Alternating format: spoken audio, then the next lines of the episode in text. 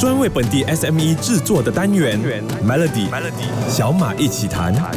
你好，我是小马。以前呢，我们常常挂在手机前面看 Facebook 的直播，疯狂下单的朋友，现在还有这样的习惯吗？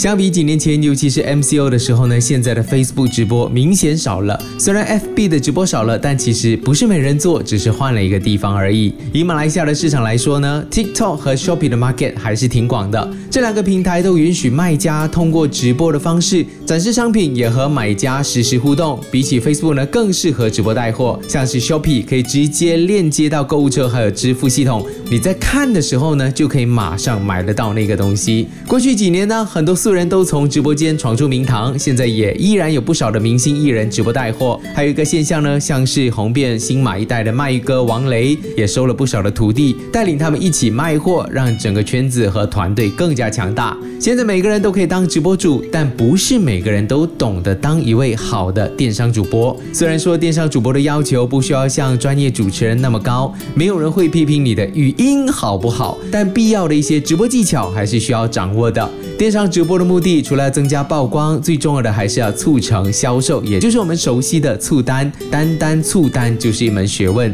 主播的专业度、直播手法、创意等等，这些都是会影响订单的因素。是的，作为一个电商主播，要做的功课，并不是了解商品那么简单而已，更是要了解你的观众和消费者。所以接下来一连五天的小马一起谈，就会和你继续聊聊，要怎么样做好一个电商主播。锁定 Melody，一个行业的兴起将会带动一股职业热潮。好几年前开始热起来的直播电商就是如此，直播带货的崛起将电商主播这个职业带动起来。直到现在呢，还是很多人很好奇，像中国的李佳琦这么红的电商主播，到底能够赚多少钱？在马来西亚，像李佳琦这种身价的主播，可以说几乎没有。尽管如此呢，这个行业还是被看好的。最近就有一项调查显示，去年二零二三年全球直播商务平台市场规模和收入份额达到了九亿零七百七十二万美元，预计到二零三二年将达到接近四十九亿美元。也就是说，接下来十年期间，直播电商市场将呈现百分之二十点六的年复合率增长。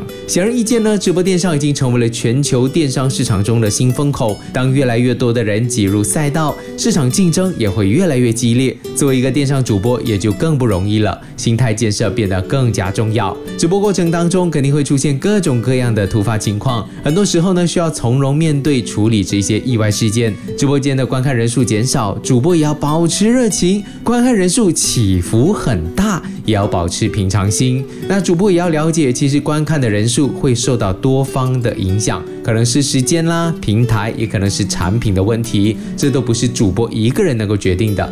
一个直播间呢，也不可能从一开始就吸引大量消费者来观看，除非你是开 ra 命，当然也不可能每一场都做到符合预期的观看人数。所以爆发式的增长或者断崖式的下降，都要有平常心来面对。在电商平台做直播，事先需要准备的不只是一架手机、一个人说话而已，还有很多观众看不到的细节。这些细节呢，更是会影响一场直播的素质、销售等等。明天的小马一起谈将会跟你聊到电商主播在直播的时候。需要怎么样面对观众？锁定 Melody。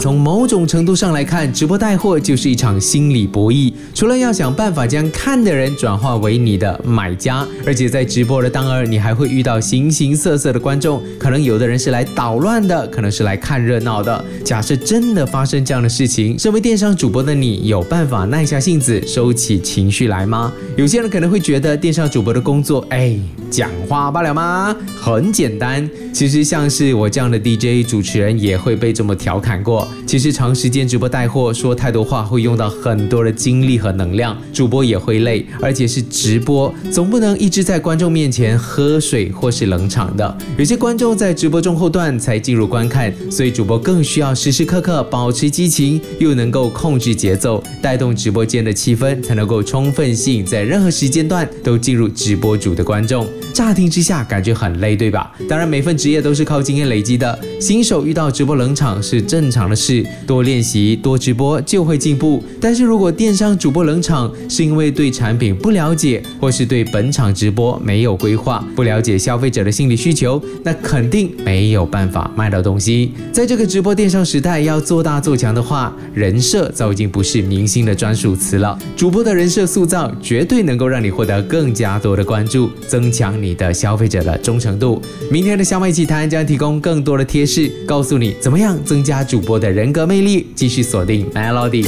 看直播的时候，有的直播间让人印象深刻，有些看了三秒你就划走了。这当中的关键在于直播主的人设。从很多年前的新加坡的 X Hook 姐，到后来的鳗鱼哥，还有中国的李佳琦，也都是因为人设鲜明有趣，就算不买东西，也能够让观众愿意在直播间听听主播说话也好。人设是非常关键的。当别人听到你的直播或者提起你的直播风格，就会想起某些特定的关键词，像是搞笑、专业或者可爱都可以，甚至可能是你的笑声很好笑，这些都可以是你的直播人设。有了记忆点呢，观众就会对你留下印象。我们常常说，艺人、主持人、演员、DJ、YouTuber、网红或者主播都要清楚自己的定位，挖掘优点长处，找到适合自己的风格。可是偏偏就有很多人，尤其是新手，不知道要怎么样塑造形象。如果你是新手的话，或许可以从自我介绍、欢迎词或者是经典语录、口头禅作为你的标志。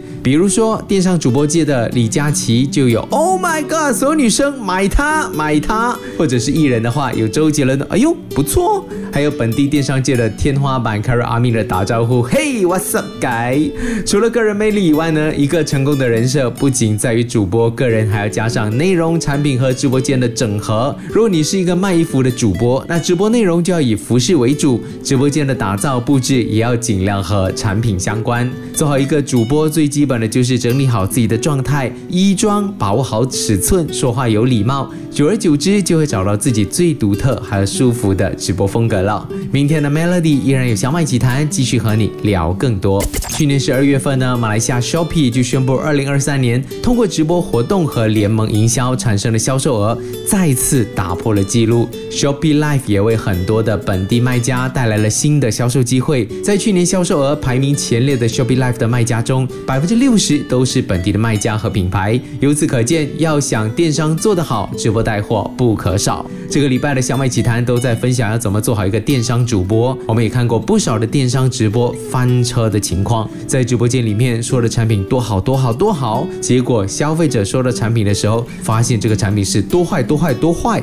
电商主播在直播的时候也需要注意，就是不要为了订单凭空捏造事实，也不需要一直称赞这个产品到底有多好，而是分享它的卖点、优势、产品的价值等等，多说和多展示消费者买了这些东西回家之后会怎么改善他们的生活，而在满足他们视觉的同时，也让他们自己去联想、衡量产品的利和弊，才做出最后的买卖决定。而电商主播也要注意，在和观众互动的时候，不要吝啬自己的言语，可以多称赞这些留言，让这些留言的人带着愉悦的心情来购物，这才是能够快速下单的重要原因之一。同时，也要知道他们在想什么、顾虑什么，再来逐一击破。最后，也要提醒你一点：有些主播为了吸引观众，花尽心思表演才艺，才艺互动更多用于娱乐主播，而作为电商主播，应该以商品为中心。千万不要聊着聊着聊嗨了。电商直播离不开娱乐属性，但是不能够依赖娱乐。